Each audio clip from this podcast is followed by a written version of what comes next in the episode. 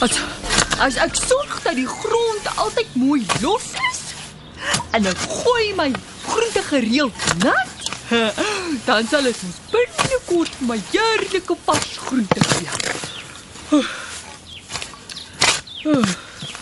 Goed, gomvinger maar die son is warm. Ek sal 'n bietjie moet rus. Uh, oh my lig. Ah! Ah!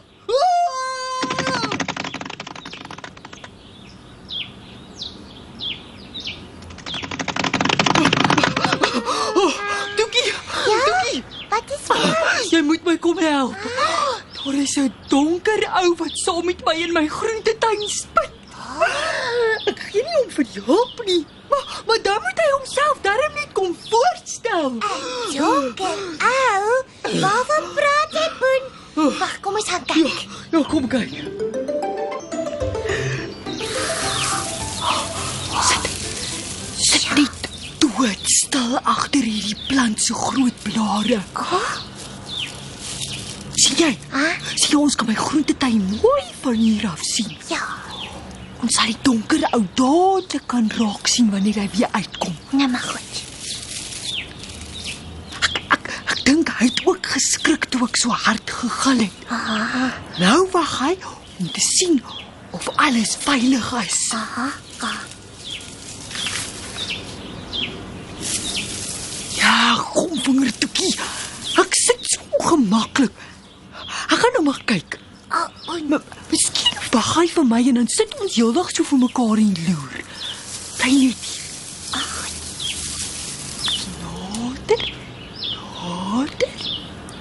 Ah! Oh, kyk Toekie, Toekie, hier rys hy sommer uit die grond uit op. sien jy jou ploegboring? Los my groentetuin uit. Ag, Boen. Kyk. Dis net jou skade weer. Het jy nog nooit jou skade weer raak gesien nie? Nee. Nie van wat ek kan onthou nie, Toekie. Maar weet jy wat? Miskien moet ek eintlik met hom mooier praat, né, want want dan spit hy dalk my hele tuin vir my om. Ag ag ag meneer Skadewee, ek ekskuus tog dat ek net nou so gegil het. Ek die ba? Wow! Wat? Ag, tot doen hy dit weer. Alles wat ek doen, doen hierdie skade weer. Kyk, toe toe ek nou vir hom buig, toe buig hy terug vir my. Maar natuurlik, Boen, dis mos hoe dit werk. Huh? En dis hoekom jy self sal moet spit as jy wil hê jou skade weer moet saamspit. Want jou skade weer doen net wat jy doen. Dit sit 'n bietjie uit. Goed, goed. Maar jy's reg, Toekie, kyk. Daar spit meneer skade weer ook nou. Ag, 'n mens se skade weer is eintlik maar net jouself, ou Boen. sien, wanneer die son van een kant af op jou of enige iets anders val, dan lê daai voorwerp se skade weer aan die ander kant. Kom, ek staan langs jou. Dan kan jy my skade weer ook sien.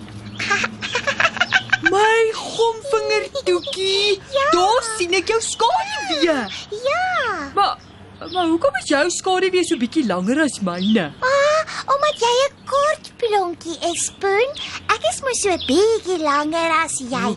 So dan sal my skade weer ook langer as jou skade weer wees. Kyk bietjie in jou boek, Toekie. Dan sien jy wat jy nog vir my van my skade weer kan vertel. Ehm, goed. Ehm, hier sit. Ooh, 'n mens se skade weer is baie in die oggend en in die laat middag en korter in die middag. In die middel van die dag, dis 12 uur, het jy omtrent geen skade weer nie. Hoe werk dit? Um, die son kom ons aan die een kant van die wêreld, die ooste op en gaan onder aan die ander kant, die weste. In die middag is hy reg bokant ons. So, so as hy van 'n kant af skyn, is jou skade weer lank. Aha. En wanneer hy van reg bo af skyn, Ja. is jou skade weer weg. Ja, jy kan so sê, ja. Maar in die middel van die dag moet 'n mens in elk geval sorg dat jy um, iets anders soos 'n boom se skaduwee staan, want die son is dan te skerp. En en jy moet onthou om sonbrandmiddel aan te smeer. Dis mos een van die goue reëls. Slim plonkie. Kan 'n mens jou skaduwee in die nag ook sien, Toekie? Mm, Wanneer die maan vol is en baie helder skyn, sal jy jou skaduwee kan sien, ja, maar nie so duidelik soos in die dag nie. En wanneer die maan nie vol is nie, O nee, Boen, dan sal jy nie eintlik jou skaduwee kan raak sien nie. Maar dit is steeds daar, want die maan kom ook op aan die een kant, beweeg oor ons in die nag en gaan onder aan die ander kant van die wêreld.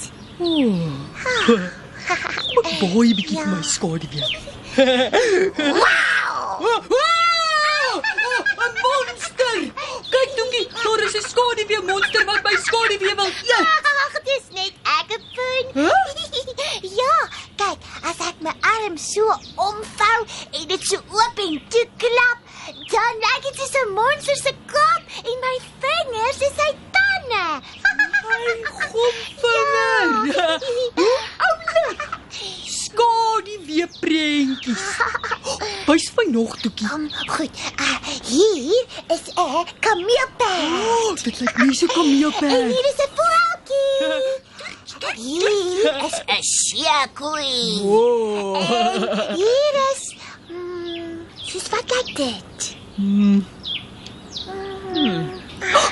Ek weet. Ja?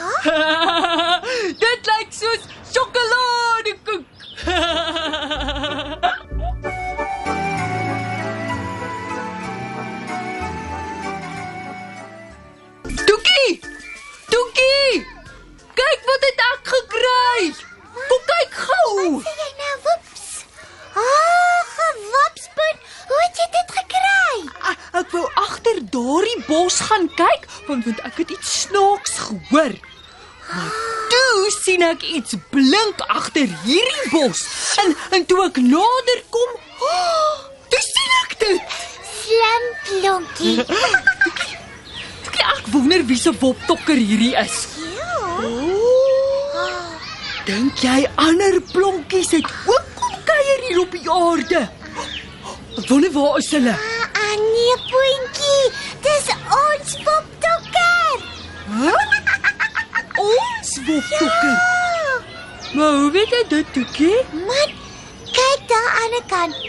Daar is die hoë bome wat ons gesien het toe ons die eerste keer hier op die aarde aangekom het. En onthou jy die swaaye waar die kinders geswaai het? Kyk, daar is hulle. Wait, ja, nou onthou ek. Want kyk,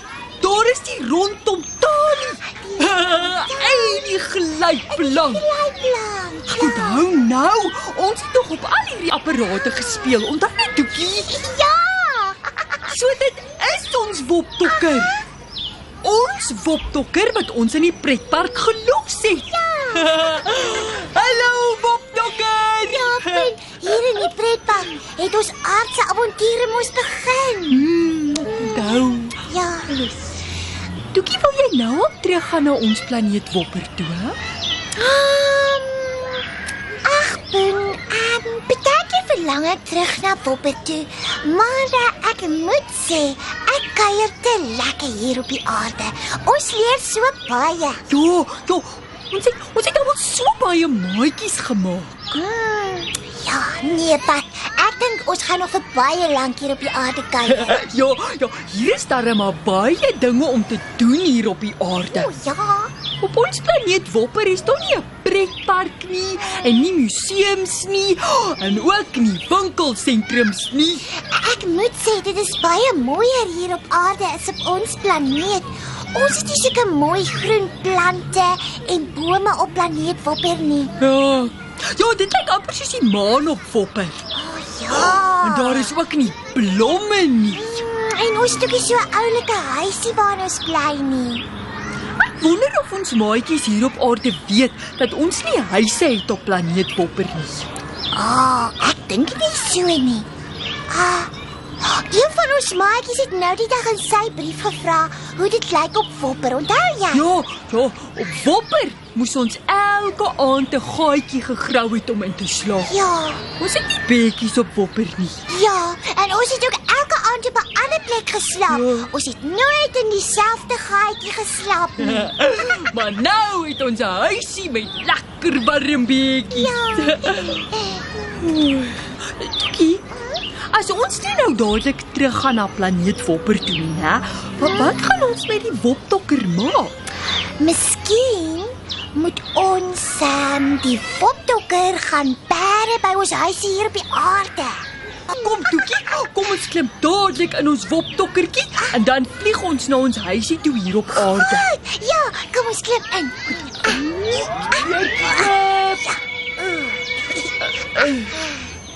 Ja.